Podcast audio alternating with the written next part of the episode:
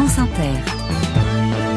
Le 6-9 du week-end. L'urbanisme demain avec vous, Olivier Marin, bonjour. Bonjour Karine. Rédacteur en chef au Figaro Immobilier. À l'heure du réchauffement climatique, des questions autour des mobilités. De nombreuses villes mènent des opérations d'aménagement urbain où la place de la nature et les déplacements sont au cœur des nouveaux enjeux. Oui, réinventer les places, les rues, les trottoirs, apporter plus de nature. De nombreuses villes décident de revoir les espaces publics. Là où les températures augmentent, on ne peut plus réserver les rues au on ne peut plus raisonner que voiture. Donc, accueillir plus de végétal, plus d'eau, plus de biodiversité, renaturer les sols, mais aussi penser déplacement, rue piétonne, des transitions en cours à Lorient, Nancy, Montpellier, Amiens, Fréjus, Clermont-Ferrand, par exemple. Mmh.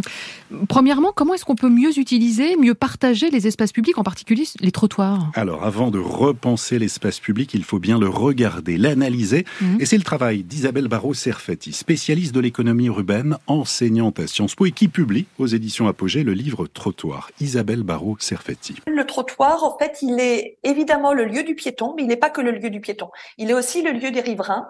Il est aussi le lieu euh, d'autres occupants euh, qui sont en train de se multiplier sous l'effet euh, notamment de la transition écologique. Hein. On voit bien que aujourd'hui, il y a toutes les nouvelles mobilités, le vélo, la question de la marche, la question aussi et beaucoup du rafraîchissement en ville avec le fait de planter des arbres, le fait d'installer des fontaines rafraîchissantes qui prennent de la place sur le trottoir. Et tout ceci nécessite une organisation, une réflexion sur les besoins d'occupation et les nouveaux usages. Et alors, quelles sont les principales expériences qui ont été menées, par exemple, par les villes? Alors, on le voit, mmh. de plus en plus de rues sont fermées à la circulation, certains jours à certaines heures, par exemple le week-end, pour donner aux habitants du quartier bah, la possibilité de s'y promener.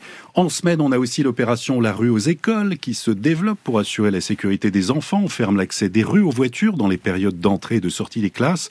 On peut aussi davantage utiliser les rez-de-chaussée des immeubles comme une extension de la rue et donc comme un prolongement du trottoir. À Lyon, des rez-de-chaussée vacants sont par exemple utilisés pour accueillir des garages à vélo qui auraient sinon occupé le trottoir. Peut-on imaginer demain une gestion participative, j'ai envie de dire, des trottoirs? Ben, Ce serait bien. Par exemple, à Rennes, l'opération mmh. Jardinons nos rues permet depuis des années aux habitants de fleurir leurs rues en végétalisant les façades, les trottoirs et les pieds d'arbres. C'est aussi créer des liens comme le développe l'association Hyper Voisin à Paris dans le 14e arrondissement avec des fêtes et des opérations quartier zéro déchet. Mmh. Alors ça c'est l'idéal mais il peut y avoir j'imagine aussi des conflits d'intérêts non? Bah oui, on a vu la bataille mmh. des trottinettes électriques, celle des terrasses de café pendant le confinement qui prenaient place sur le trottoir.